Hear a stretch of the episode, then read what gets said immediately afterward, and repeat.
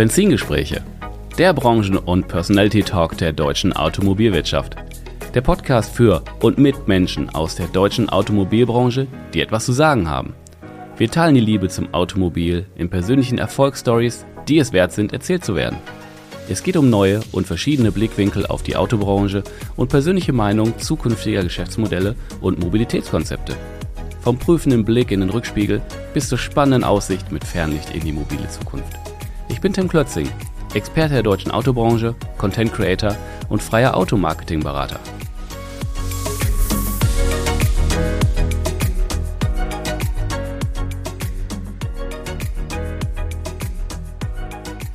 Dieser Podcast wird präsentiert von Jareto, dem Finanzierungsexperten für den Kfz-Handel. Auf jareto.de könnt ihr als Autohändler schnell und einfach Autokredite und Leasingkonditionen für eure Kunden vergleichen, anfragen und abschließen. Und das mit Top-Zinskonditionen. Euer Vorteil: sekundenschneller, transparenter Vergleich, eine einheitliche Antragsstrecke und vieles mehr. Mit über 10 Banken für Absatzfinanzierungen holt ihr einfach mehr für euch und eure Kunden raus jareto.de. Herzlich willkommen zurück bei meinem Podcast Benzingespräche und heute ein herzliches Willkommen an Augustin Friedel, unabhängiger Mobilitätsexperte und Senior Manager im Bereich Mobility Transformation bei MHP. Hallo Augustin. Hallo Tim, freut mich heute hier zu sein. Ja, freut mich auch total und ich habe dich so ein bisschen eingeworben und vielleicht zu, zuallererst so, so ein kleiner Disclaimer. Ähm, du bist heute quasi als privater Gast hier und da geht es so um deine persönliche Meinung, die ich äh, so ein bisschen von dir haben wollte und nicht so als Repräsentant von MAP, das ist ja richtig, ne? Genau, das ist völlig korrekt, das hast du gut zusammengefasst. Ja, das, das muss gesagt werden, einmal am Anfang. Äh, wer weiß, welche Wahrheiten ich da aus dir rauspressen kann heute, weil du bist ja echt äh, echt erfahren. Und ja, wie kam es dazu, dass du heute hier als Gast bist? Die OMR 2023, so einer der Pflichttermine im Jahr, wenn man Online-Marketer oder Marketer generell ist. Da war ich also da und ähm, da waren ich glaube, insgesamt fünf oder sechs große Stages, 30 Tracks äh, mit bestem Content und das war ja eine riesen Flut. Und da habe ich natürlich geschaut, was interessiert mich und was setzt sich denn auch mit Mobilität und vor allem auch Mobilität der Zukunft auseinander. Und da gab es eigentlich nur einen Topslot auf der großen Stage und ja, das warst du. Und den habe ich mir angehört. Ich war da unterwegs mit ein paar Marketern von einigen Autohausgruppen. Wir haben uns extra dafür dann da getroffen und haben dann gelauscht und dann, als du kurz bevor du fertig warst, war mir klar, den Jungen, den, den fange ich gleich ab. Das ging nicht so richtig, du wurdest gut da abgeschottet. Ja. da äh, habe ich das irgendwie über LinkedIn schnell gemacht und dann hast du auch geantwortet, dann haben wir uns getroffen und dann haben wir gesprochen und gesagt, hey, ja klar, wir müssen uns mal unterhalten. War ein toller Vortrag. Und ja, wie war das denn für dich, äh, ja, mit dem Thema auf der OMR zu sein? Erstmal vielen Dank für das Feedback. Das ist äh, natürlich gut zu hören, dass dir der Vortrag gefallen hat und mhm. ich hoffe, den Kollegen oder den Kontakten, mit denen du unterwegs gewesen bist, äh, die hatten ähnlich eh positives Feedback. Wie war es für mich, auf der OMR zu sein? Also persönlich war es eine sehr interessante und beeindruckende Erfahrung. Einfach so von dem Event her, äh, was das Team, OMR-Team auf die Beine gestellt hat, auf dem Messegelände in Hamburg, so vielfältig mit eben auch Top-Speakern, den verschiedenen äh, Digitalthemen. Ähm, ja, das, das war schon äh, ein einmaliges Erlebnis für mich eben auch. Und dann, na klar, die Bühnenerfahrung vor so vielen Leuten, ein doch eher, sag ich mal, nischiges oder nerdiges Thema zu präsentieren. Ähm, ja, das war, das kam dann noch als i-Tüpfelchen hinzu auf jeden Fall. Mhm. Ja, die Stage war, ich glaube, die zweit- oder drittgrößte Stage, äh, die sie da hatten. Und da war schon, da war schon Alarm und Größe in der Halle, ne? Das war auch voll. Ja. Äh, also das war schon beeindruckend. Also ich habe, glaube ich, noch ein Foto von, äh, ich habe ein Foto gemacht äh, von der ganzen Stage im Weitwinkel. Das war so groß, dass du eigentlich so als Männchen da drauf bist. So groß war der Screen. Das war schon echt fett. Ja. Ja, ich war auch so, als ich das erste Mal da reingelaufen bin in die Halle, ein bisschen geschockt. Ähm, also ich habe schon auf vielen ähm, Bühnen gesprochen und auf vielen Events gesprochen. Ähm, und ich bin da eigentlich auch so mit dem Mindset hin, ja, Mobilität, das wird da auf der OMR jetzt auch nicht so viele dann interessieren.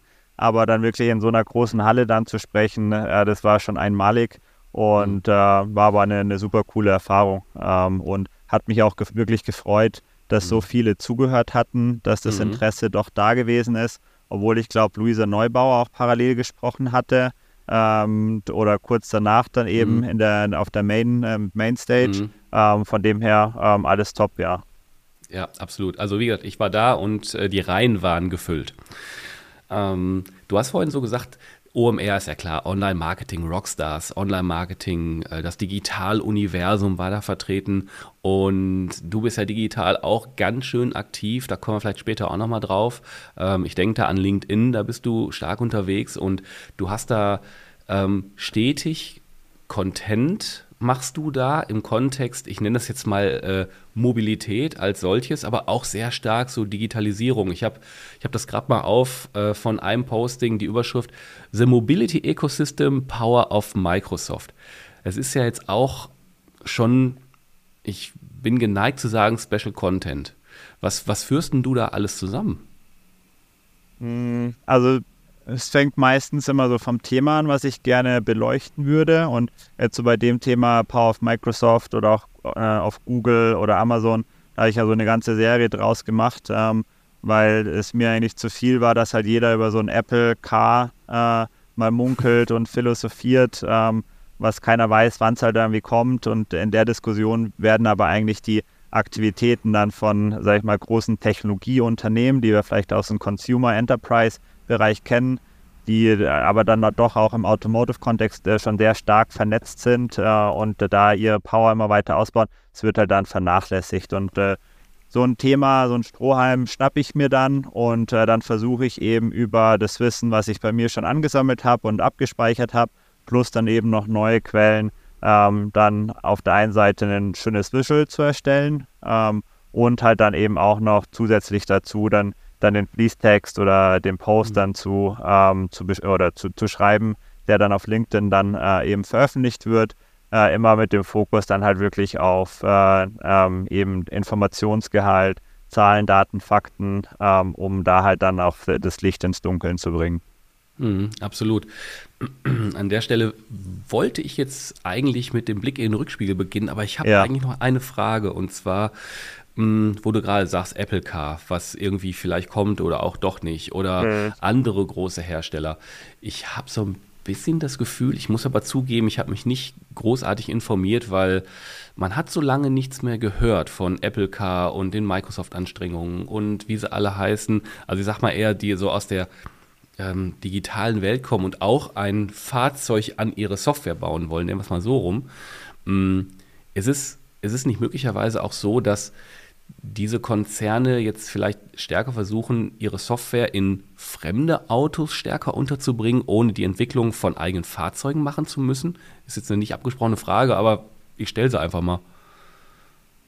Ja, man, man sieht schon da auch eine recht hohe Dynamik und äh, Neupositionierung dann der Unternehmen. Äh, und in Microsoft, die du ja gerade angesprochen hattest, die positionieren sich ja doch sehr stark als Enabler dann von digitalen Fahrzeugen oder ähm, Software-Defined Vehicles, um da die Cloud-Lösungen dann zu stellen oder auch dann, wir sprechen ja nachher auch nochmal über den Handel, um dann vielleicht so Metaverse-Anwendungen wie im äh, Stellantis-Kontext dann eben äh, zu ermöglichen und so weiter. Also die drängen dann gar nicht so in den Vordergrund jetzt als Consumer-Brand.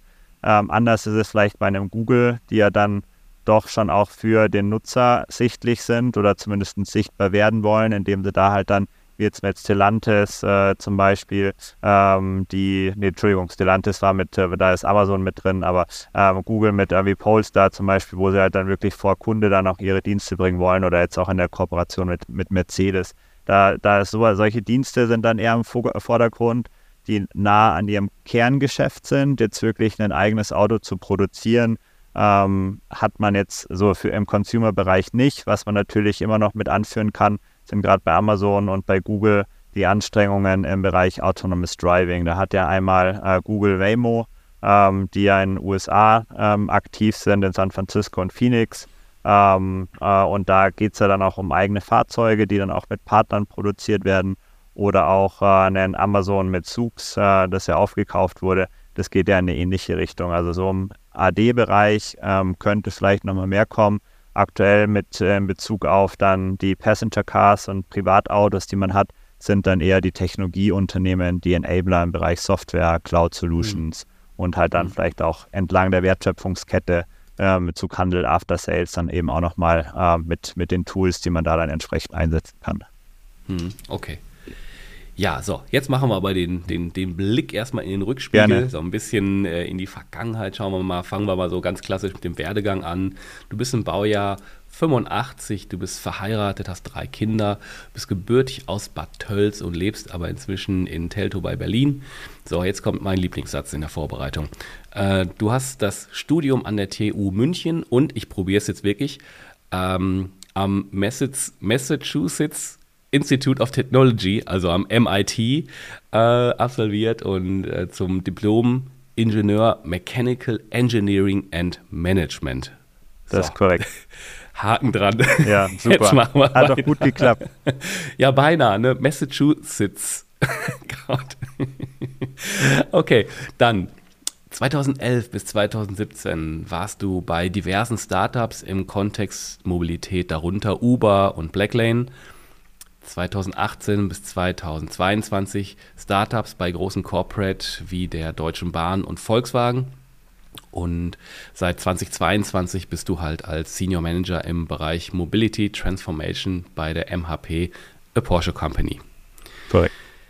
Ja, du bist tief drin im Thema Mobilitätskonzepte. Ähm, wenn ich so an deinen LinkedIn-Namen denke, ist dahinter ein Fahrrad, ein Scooter, ein Roller und ein Auto. Also ja. hast du den ganzheitlichen Blick so. Und äh, ja, bist tief drin, die verändernde Mobilität und ich habe das Gefühl so ein bisschen, das ist ein bisschen mehr als ein Job für dich. Ähm, wie hat sich das denn so entwickelt? Ja, für mich ist es meine Passion, wirklich meine Leidenschaft, die ich ähm, jetzt seit fast zehn Jahren eben begleite oder vorantreibe.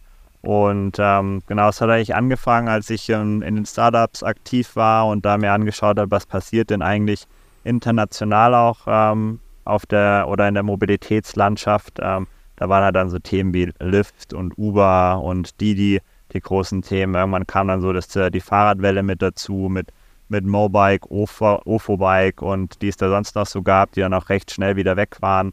Ähm, und seitdem bin ich eigentlich so in der, der Szene, in den Themen verhaftet geblieben, habe dann natürlich auch immer mein Themenspektrum ausgeweitet, selber viel dazugelernt und, und mich eingearbeitet. Und ähm, genau, ich glaube, so vor fünf Jahren habe ich dann damit angefangen, das auch auf LinkedIn zu kommunizieren und regelmäßig dann zu kommunizieren und da jetzt dann doch für ein Nischenthema Mobilität und Mobilitätstransformation doch eine ganz gute, eine ganz gute Audience aufgebaut mit mehr als 28.000 Followern, die ich mhm. da habe. Und ähm, genau, das, also ich könnte das nicht machen, wenn es nicht meine absolute Leidenschaft wäre. Und äh, ich mache das ja auch äh, zusätzlich zu meinem Job, Fulltime-Job, den ich bei, bei der MHP habe und den Projekten, die wir da umsetzen. Ähm, von dem her ist es ja recht früh gestartet, hat sich dann peu à peu einfach weiterentwickelt und äh, mittlerweile ist es halt einfach ein Bestandteil äh, meines Daily Doings und ähm, die, das kommt gut an, wie man ja auch sieht. Die Diskussionen sind auch sehr wertvoll. Ähm, ich lerne dabei auch noch einiges und ähm, finde es auch immer gut, in den Austausch zu gehen, in den Diskurs zu gehen, auch wenn es vielleicht mal, ähm, wenn man mal nicht der, der gleichen Meinung ist. Ähm, ja, das, das finde ich super. Und ähm, genau, das, äh, so ist das entstanden und so ist auch mein mhm. Ziel, das einfach weiter zu betreiben und weiterzumachen. Mhm. Ja, du hast ja eine, eine große Vielfalt. Und ich sagte ja gerade schon, also deine Postings sind ja nicht nur, ich sag mal, digital und, und Fahrzeug, sondern du schaust dir den Scootermarkt an, du schaust dir den, den Leihradmarkt an. Also du, du machst da äh, den öffentlichen Nahverkehr in Berlin hast du, glaube ich, letztens mal äh, so ein bisschen dargestellt. Mm, oder der, das Sharing-Modell, was in Berlin so ist, das ist schon sehr vielfältig. Du, du bist ja nicht nur, ähm, ich sag mal, ja, Senior Manager bei der MHP und, und machst und berätst auch Unternehmen und Co., sondern du bist ja auch ähm, regelmäßig als groß, als Speaker bei großen Events auf der Bühne. Das LinkedIn hast du gerade schon erwähnt, da haben wir jetzt auch schon so ein bisschen drüber gesprochen. Inzwischen 28.000 Follower. Das ist echt äh, Hut ab, Respekt. Mm, da, äh, das, das kann nur so sein, dass du das auch gerne machst, was du da so tust, weil ohne Authentizität äh, baut man sowas auch nicht auf. Ähm, was, ähm, wie, wie gehst du da dran? Sind das, sind das immer so, ist das Knowledge, was du, ich sag mal, on the job in Gesprächen mit Kunden und, und Co. sammelst, wo du dann sagst, nee, da, da möchte ich noch näher dran, da möchte ich noch tiefer rein und, und teilst danach das Wissen? Oder wie ergibt sich sowas? Weil das ist ja schon viel Content, den du machst und viel, vielfältig. Also ist eigentlich genau andersrum. Also wie Kundenwissen und Projektwissen teile ich da überhaupt nicht, ähm, sondern ist eher okay, so, dass nicht? die, okay. Mhm. die ähm, genau, dass die ähm, Projekte von dem Wissen, was ich mir zusätzlich aneigne, dann profitieren. Also ähm, mhm. genau, ich äh, bin jetzt, du hast es vorher gesagt, fast ein Jahr bei der MHP oder wahrscheinlich, wenn die Folge rauskommt, äh, über ein mhm. Jahr. Ähm, aber quasi die ganze Content Creation mache ich ja schon davor und da habe ich einfach meine Quellen ähm, aufgebaut, äh, mein System aufgebaut, wie ich die Info für mich dann eben abspeichere und strukturiere. Habe da sozusagen meine, meine Database, bei der ich mich dann bedienen kann, wenn ich mal eine mhm. Idee habe, äh, wieder einen Post zu, zu verfassen.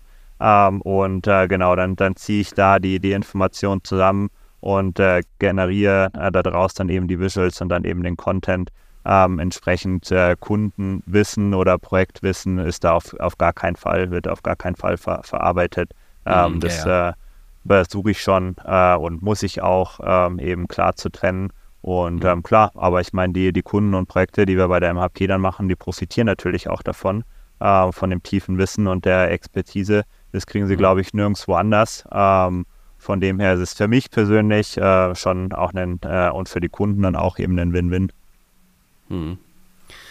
Du hast ja so das gesamte Ökosystem der Mobilität im Blick. Und heute möchte ich mit dir aber eigentlich so über eine wichtige Partei dabei sprechen, wo ich ja so auch ein bisschen stärker herkomme, dem Autohandel. Hm. Allgemeine Frage so vorab. Wie nimmst du den Stand vom Autohandel heute in Deutschland wahr? Mhm. So mein persönlicher Eindruck ist, dass der an den falschen Locations ähm, oft angesiedelt ist, also äh, quasi am Stadtrand, wo vielleicht wenig, äh, sag ich mal, Besucherverkehr ist oder wo man extra hinfahren muss, weniger in den Innenstädten oder, sag ich mal, zentralen Ballungsgebieten, wo eh schon viel, sag ich mal, ähm, Besucherverkehr vorhanden ist. So vom Image her ist, glaube ich, eher, sag ich mal, eingestaubt und äh, etwas oder, sag ich mal, mit Nachholbedarf, mit Innovationsbedarf ähm, ja, das ist jetzt vielleicht so kurz zusammengefasst meine, meine persönliche Wahrnehmung in Bezug auf den Handel, ähm, wie er heute wahrgenommen wird und wie ich ihn persönlich auch wahrnehme. Wenig Kundenfokus, eigentlich alle, alle sag ich mal, persönlichen Erfahrungen mit im Autohandel in den letzten ja, ein bis drei Jahren, die waren eigentlich, ja, sag ich mal, okay, so in Bezug dann auf Kundenfokus ähm, und Kundenzufriedenheit könnte man da schon noch mal eine Schippe drauflegen. Mhm. Ja, das ist, ähm, da sprichst du irgendwie nenne ich das mal ein offenes Geheimnis an. Das ist irgendwie bekannt bei irgendwie allen Beteiligten. Ähm, aber häufig, boah, ich lehne mich mal aus dem Fenster, häufig wollen es aber die, äh, die Inhaber, Geschäftsführer, Verantwortlichen, Manager und Co. nicht wahrhaben. Mhm. Das ist ähm, ganz komisch. Äh, eigentlich wissen es alle und das ist aber auch echt ein, ein ganz schwieriges Feld. Ich habe vor einigen Ausgaben, mir ist mal jemand aufgefallen, ein Autoverkäufer, der über LinkedIn authentisch und regelmäßig unterwegs war. Und du hast so richtig rausgelesen, dass der das total gerne macht. Und das war der Thomas, schöne Grüße an der Stelle, ein Audi-Verkäufer im Neuwagenbereich. Und den habe ich dann angefunkt, der kam hier aus der Nähe. Und dann bin ich dahin und der liebt seinen Job. Und das ist genau der, der, das, das Gegenteil davon. Ähm, ist aber scheinbar leider, ich habe ihn auch konkret darauf angesprochen, leider eher die Ausnahme. Das ist eigentlich schade und komisch, ne, weil es geht ja um ein tolles Produkt. Es geht um ein tolles Produkt. Ich glaube, der Handel hat auch eine sehr wertvolle Rolle in der ganzen Value Chain, auch in der Kundenbeziehung und quasi für alles, was nach dem Autokauf dann auch passiert. Ähm, und ja, also ist ja, so sag ich mal, der Änderungswille ist ja jetzt, sag ich mal, in anderen Industrien auch nicht unbedingt vorhanden. Ähm, das ist, ist glaube ich, liegt, glaube ich, in der, in der, Natur der Sache oder vielleicht zeichnet uns das auch aus als Menschen, dass wir doch, sag ich mal, eher bequem unterwegs sind und dass es wirklich wehtun muss, bevor wir uns dann äh, erstmal bewegen und mhm. uns dann umorientieren oder äh, dann entsprechend was Neues versuchen. Ähm, so stelle ich mir das jetzt im Autohandel dann eben auch vor, dass ich glaube, die Leute, die dann eben aktiv sind und arbeiten, die haben auch wahrscheinlich genug zu tun ähm, in Bezug auf eben Neuwagenverkauf, ein ganze Thema ähm, After Sales, Service und sag ich mal das ganze Aufgabenspektrum, was sie da sonst noch so haben. Und dann fehlt halt vielleicht auch einfach die Zeit und die Muße, dann zu überlegen, wie kann ich denn jetzt eigentlich hier die, die nächste Stufe halt äh, zünden und äh, mich neu, neu ausrichten. Und mhm. ähm, ja, ich glaube auch, wie du schon sagtest, ein, ein starker Hebel sind wirklich Persönlichkeiten, die das erkannt haben, die dann eben auch die Passion für das Thema haben, für das Thema entwickeln und äh, da halt dann auch nicht locker lassen. Also es äh, ist ja quasi, da bin ich ja auch ein ganz gutes Beispiel dafür. Ich habe ja auch die Passion und gehe da die extra Meile bei den Themen, die ich halt dann bespiele. Ähm, ich weiß es auch, du hast es vorher angesprochen, so aus dem ÖPNV-Bereich und öffentliche Mobilität. Da der äh, Wandel in den Städten funktioniert eigentlich auch am besten, wenn man halt wirklich ein, zwei, drei Leute hat, die halt voll dahinter stehen, voll Bock auf das Thema haben und dann halt Vollgas geben, äh, dann halt auch irgendwie sich nicht ausbremsen lassen. Und so wird es halt im Autohandel genauso sein. Ja, also es äh, hm. wird äh, nicht, sag ich mal, automatisch passieren, sondern es braucht halt entweder äh, wirklich jemanden, der Bock drauf hat, der dafür brennt, oder halt dann externe Faktoren, dass es halt wirklich fürs Geschäft halt dann eng wird. Und dann ist halt die, die ähm, muss man halt hoffen, dass man noch genügend Zeit hat, um dann das Unternehmen dann auch zu drehen. Hm. Okay. Ich möchte an, an der Stelle, weil an der Stelle möchte ich diesmal recht früh schon den Blick aus dem Rückspiegel rausnehmen und ja, äh, nach vorne gucken, Fernlicht anmachen, weil du ja auch jemand bist, der sich wirklich viel mit der Zukunft von Mobilität beschäftigt. Und ich habe so bei der Recherche, bin ich noch über was gestolpert. Du hast vor kurzem an einem Panel teilgenommen zum Thema On-Demand Mobility ja. im ländlichen Raum. Ja. Und da ja, geht es im Grunde so um flexible Mobilität ohne den Ownership am Fahrzeug. Was sind die Möglichkeiten und Anforderungen? Welche Rolle kann denn der Autohandel dabei spielen und ähm, vielleicht auch Erfolg haben? Mhm. Also jetzt in Bezug auf den ländlichen Raum oder im Allgemeinen? Mhm. Sowohl als auch. Fangen wir mal mit dem ländlichen Raum an. Ja, genau. Also für so Mobilitätsdienste, sei es ein Carsharing oder vielleicht auch ein On-Demand-Rufbussystem, es braucht ja immer jemanden, der die Fahrzeugflotten dann betreibt und äh, vielleicht auch das ganze Thema ähm, Wartung und Charging übernimmt. Ich meine, das sind natürlich Themen, die ähm, ein Autohandel oder lokaler Handelspartner übernehmen kann. Ähm, die Infrastruktur äh, ist ja dafür vorhanden, sei es wie Werkstätten oder auch Prozesse, um an die Fahrzeuge zu kommen. Ähm, also da kann sich der Autohandel ähm, ja dann wirklich als Partner dann auch für Mobility Services dann positionieren sei es dann eben private Anbieter, die aktiv sein wollen oder vielleicht auch öffentlich subventionierte. Das ist auf jeden Fall eine Richtung. Das andere ist dann auch ähm, ja, jemand, der, sag ich mal, spontan Mobilität, On-Demand-Mobilität nutzt, der hat vielleicht dann doch nochmal die, die Nachfrage oder das Bedürfnis, längerfristiger ein Auto zu besitzen, weil er vielleicht in Urlaub fährt ähm, und einen Mietwagen braucht oder weil er beruflich irgendwie äh, über einen längeren Zeitraum äh, eine längere Strecke zurücklegen möchte oder weil gerade der Familienzuwachs kam etc. und dann halt dann doch nicht Shared Mobility ausreichend ist, sondern vielleicht dann eben auch ein Autobesitz, ähm, sei es vielleicht auch als Abo, Auto-Abo dann halt eben bevorzugt wird.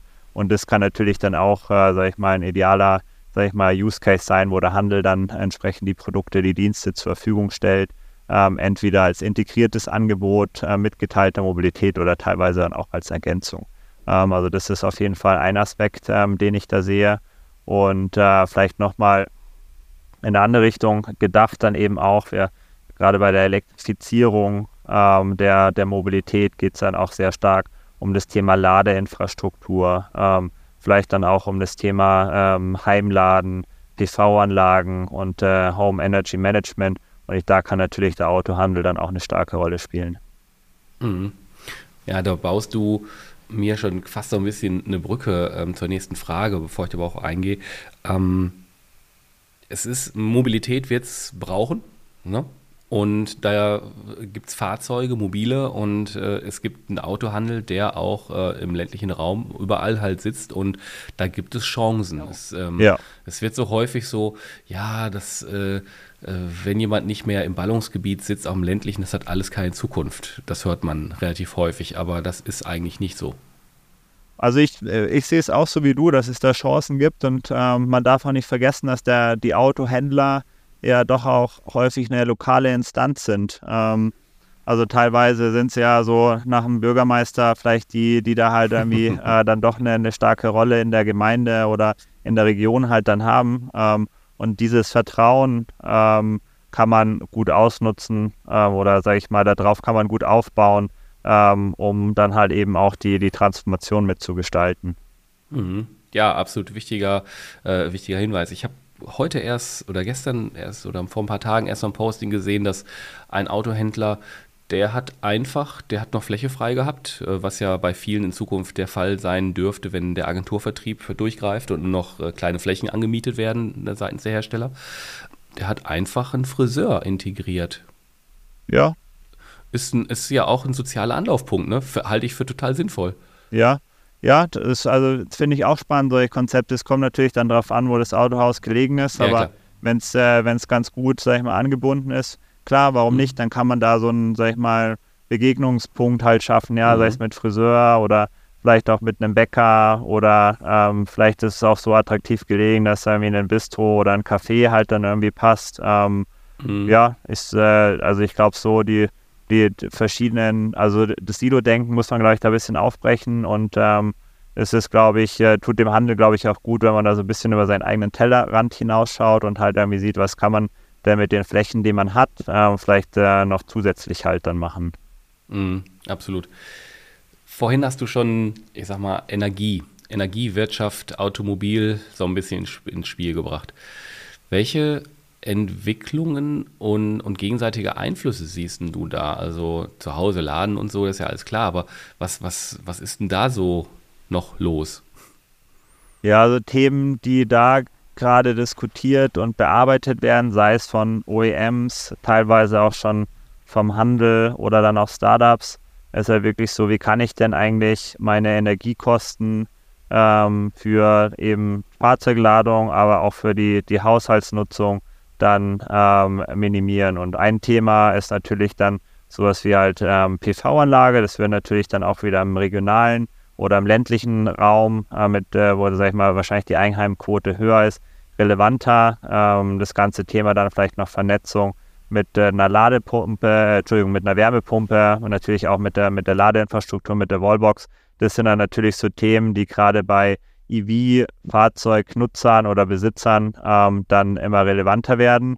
Und ähm, aus meiner Sicht ist es natürlich auch dann ein Bereich, der für den Handel ähm, attraktiv ist oder wo der Handel sich dann auch vertikalisieren kann oder dann äh, differenzieren kann ähm, und da halt dann entsprechend mehrere oder neue Revenue Streams aufmacht, weil letztendlich man, äh, die haben heute das Vertrauen, dass äh, dir und anderen ein Auto verkaufen in einem Wert von irgendwie 50.000 plus minus bis halt wahrscheinlich irgendwie 100.000 so zum Schnitt oder sowas. Ja, und dieses Vertrauen können sie ja dann auch einfach nutzen und die Expertise in Bezug auf äh, dann, dann Beratung und ähm, in so neue Verticals dann eben reinzugehen. Ähm, und da auf der einen Seite für sich halt dann äh, das Geschäft zu stärken und auf der anderen Seite dann eben auch den Kunden, den Nutzern, sag ich mal, mehr Dienste aus einer Hand dann zu bieten. Ähm, weil letztendlich ein EV-Besitzer, der, der hat wahrscheinlich auch keine Lust, dann irgendwie zu zehn Unternehmen zu rennen und dann äh, alle Bestandteile ähm, einzeln einzusammeln, sondern wenn er halt dann da einen, einen Anlaufpunkt hat, bei dem er das Auto kauft, der vielleicht dann auch noch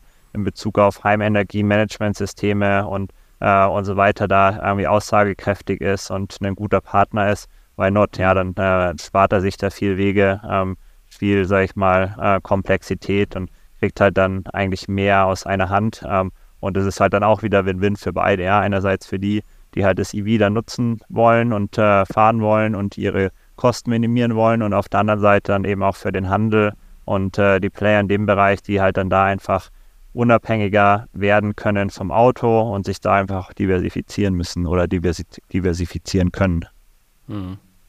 Ist ja auch so, wenn ich so, so drüber nachdenke, es gibt nicht viele Autohäuser oder, oder Handelsgruppen, die das so in einer in der richtigen Power umsetzen. Dass, also es gibt ja welche, die haben inzwischen, ich sag mal, ein, ein zweites Unternehmen mit ein paar Angestellten. Die sind dann der Elektriker, die kümmern sich um, um die Solaranlage, äh, um die Wallbox, dass sie angebracht wird, also die Gewerke, die, die Handwerke daneben. Ja. Und mh, mm, die, die das konsequent machen oder also schon vor ein paar Jahren begonnen haben, die sind super happy. Mhm. Also die haben diesen Revenue Stream neben dem normalen Absatz halt echt schon aufgebaut. Mhm. Viele, ich habe das Gefühl, andere trauen sich da nicht so ran, weil es, es ist ja auch nicht ganz unaufwendig, äh, das Thema. Aber halt eine Chance. Ist eine Chance und man kann es ja auch abschichten. Man kann ja auch zum Beispiel sagen, okay, man will vielleicht noch nicht gleich von Anfang an all in gehen und das äh, Team an Elektrikern und so weiter aufbauen, eine neue Firma halt irgendwie gründen. Vielleicht äh, geht man erstmal eine Partnerschaft ein mit jemandem, der dann eben die Expertise hat in der Konzeption, Installation von den äh, Heimenergiesystemen. Und wenn man halt dann sieht, okay, das, das funktioniert, da ist irgendwie Musik drin, das macht Spaß, dann kann man ja immer, sag ich mal, äh, mehr und mehr Wertschöpfungsschritte äh, nach intern ziehen ähm, und so damit dann halt wachsen. Ja, also ich glaube, da ist halt einfach ähm, das Secret einfach zu starten, äh, auf einem Level zu starten, mit dem man sich wohlfühlt ähm, und von da aus dann halt einfach zu lernen und dann äh, sich weiterzuentwickeln. Hm. Sprechen wir über den Vertrieb von Fahrzeugen. Bei, bei fast allen Herstellern ist ja der Agenturvertrieb konkret in Vorbereitung. Welche Option hat der Handel im neuen System? Protestieren oder verweigern? Was so ganz plakativ. Hm, ich glaube, protestieren und verweigern ähm, bringt beides nichts. Ähm, meine Empfehlung ist da, also wegdiskutieren und ver verhindern kann man es nicht mehr. Äh, mhm. man muss sich halt dann eben aktiv darauf einstellen.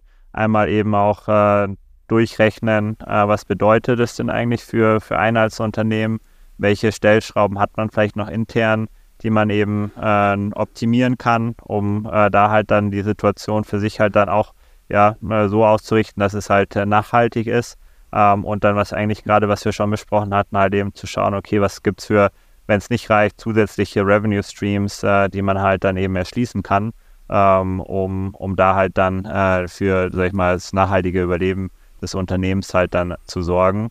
Ähm, kommen wir eigentlich wieder auf den gleichen Punkt zurück. Man muss halt da als, als Händler wirklich unternehmerisch tätig sein. Ähm, und dann da ähm, auch die, die Passion an den Tag legen, den Veränderungswillen, ähm, weil verhindern kann man es nicht, der Wandel mhm. wird kommen, ähm, wenn man protestiert oder es verweigert, ähm, dann äh, hat man, glaube ich, recht schnell das Nachsehen, sondern man muss halt einfach gucken, wie kann man da das Beste für sich, äh, für sich draus machen. Und die ganze Mobilitätsindustrie, Automobilindustrie ist im Wandel, dass da ähm, der Handel von verschont bleibt, ähm, ist, äh, ist eine Utopie. Also ähm, ich glaube, da, da hat man ähm, überhaupt keine, keine andere Wahl, als da sich äh, proaktiv darauf einzustellen und äh, das äh, ja, Zepter selbst in die Hand zu nehmen und äh, für sich die Situation zu gestalten.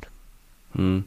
Der, äh, der Handel hat ja noch, noch, muss ich beinahe sagen, oder sage ich einfach mal, hat ja noch auch wirklich was ganz Großes in der Hand. Der hat ja die Kundenbindung, die Kundenbeziehung ja noch in der Hand.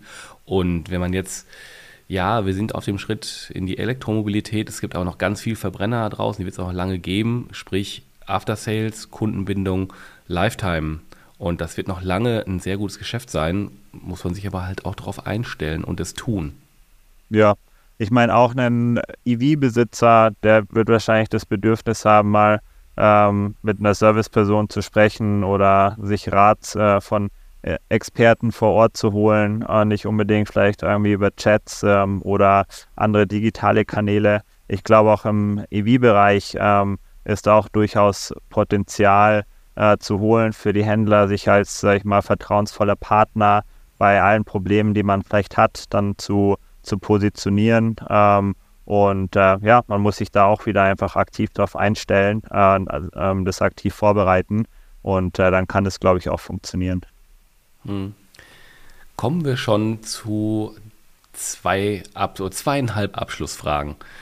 Hm, so mit deinem persönlichen Wissen so aus der, aus der Branche allgemein, aber jetzt nochmal so deutscher Autohandel.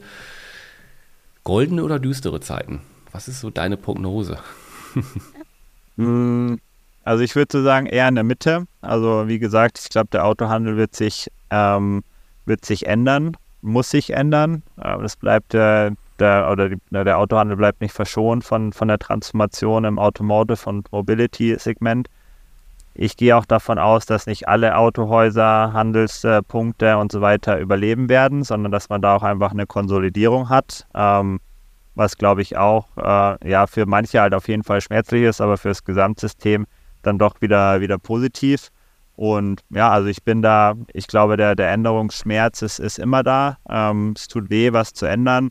Äh, ich verstehe da teilweise dann auch die, ähm, sag ich mal, Beschwerden, die kommen oder die negative Stimmung. Aber ich sehe das weiterhin, sag ich mal, positiv, dass der, der Autohandel hat einen Mehrwert für, für die gesamte ähm, Automobilindustrie. Man sieht es ja jetzt auch äh, wieder bei den neuen Marken, die ja dann irgendwie reinkommen, die dann versucht haben, ja, okay, ohne Autohandel irgendwie zu starten oder ohne physische Touch Touchpoints zu starten.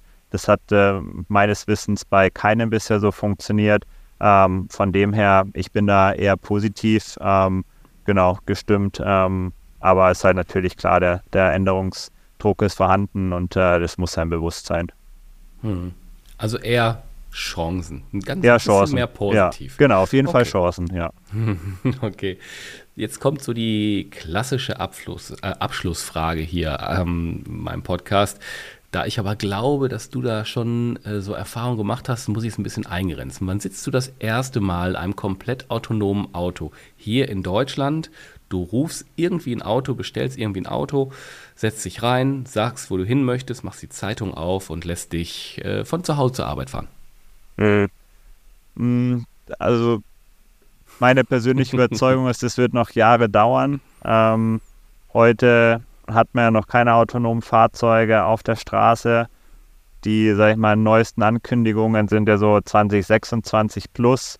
Da bin ich aber auch noch, äh, sage ich, eher skeptisch. Ähm, ich würde eher sagen, so in Richtung 2030 ähm, wird es äh, vereinzelt der Fall sein ähm, in Deutschland bis man das hier bei uns in Telto äh, in, in den Genuss kommt, äh, das wird wahrscheinlich dann noch mal etwas länger dauern. Okay. Du hast aber schon Erfahrung mit autonomen Autos gemacht, oder? Äh, ich habe schon Erfahrung mit autonomen Autos gemacht, genau. Ich war schon in äh, den, sag ich mal, äh, frühen Anfängen mit dabei, um dann autonome oder die autonom eher geschimpft wurden, Shuttles auf die Straße zu bringen an verschiedenen Standorten äh, in Deutschland. Ähm, genau. Und es ist ja wie man auf LinkedIn sieht, auch ein Thema, mit dem ich mich äh, sehr intensiv dann auch beschäftige, was ich sehr intensiv dann äh, verfolge und begleite. Ähm, von dem her ist mir da, sag ich mal, habe ich da, glaube ich, einen ganz guten, einen ganz guten Überblick auch. Okay. Ja, Augustin, ganz herzlichen Dank, dass du die Zeit genommen hast und äh, von der OMR-Bühne runtergekommen bist, äh, um mit mir einen Podcast aufzunehmen. Mm, das werden auch einige Leute hören, ganz klar. Ob das so viele sind, das wird locker so viele sein wie nachher auch bei der OMR. Also von daher haben wir heute auch wieder von dir partizipieren können, von deinem Wissen. Herzlichen Dank. Ich danke dir, Tim, für die Einladung und äh genau, es, es, freut mich, wenn ich äh, über deinen Podcast äh, mehr Leute erreiche. Es muss nicht immer die große Bühne sein. Ähm, genau, auch äh, wenn bei dir, bei deinen Zuhörern jemand Interesse an einem Austausch hatte. Ich glaube, auf LinkedIn bin ich ganz gut äh, zu finden oder vielleicht, äh, weiß ich nicht, verlinkst du mich auch in den Show Notes. Auf jeden Fall. Ähm, da ist äh, meine Inbox ist auch für jeden offen, der Interesse an konstruktiven Austausch hat. Ähm, mhm das macht mir sehr viel Spaß. Ähm, ich antworte da auch immer zurück und ähm, genau, wenn ich da jemand helfen kann, äh, sehr gerne. Cool. Ähm, die, die, deine Inbox ist jetzt auch für mich offen, das weißt du. Ich äh, habe auch immer wieder Fragen und dann komme ich einfach auf dich zu. Super, machen okay. wir so. Ja, herzlichen Dank. Da sind wir mit dem Podcast für heute durch und am Ende. Und ja, ich hoffe, es hat euch gefallen und äh, es geht bald weiter. Und wir beide, Augustin und ich, sagen Tschüss und macht's gut. Tschüss zusammen.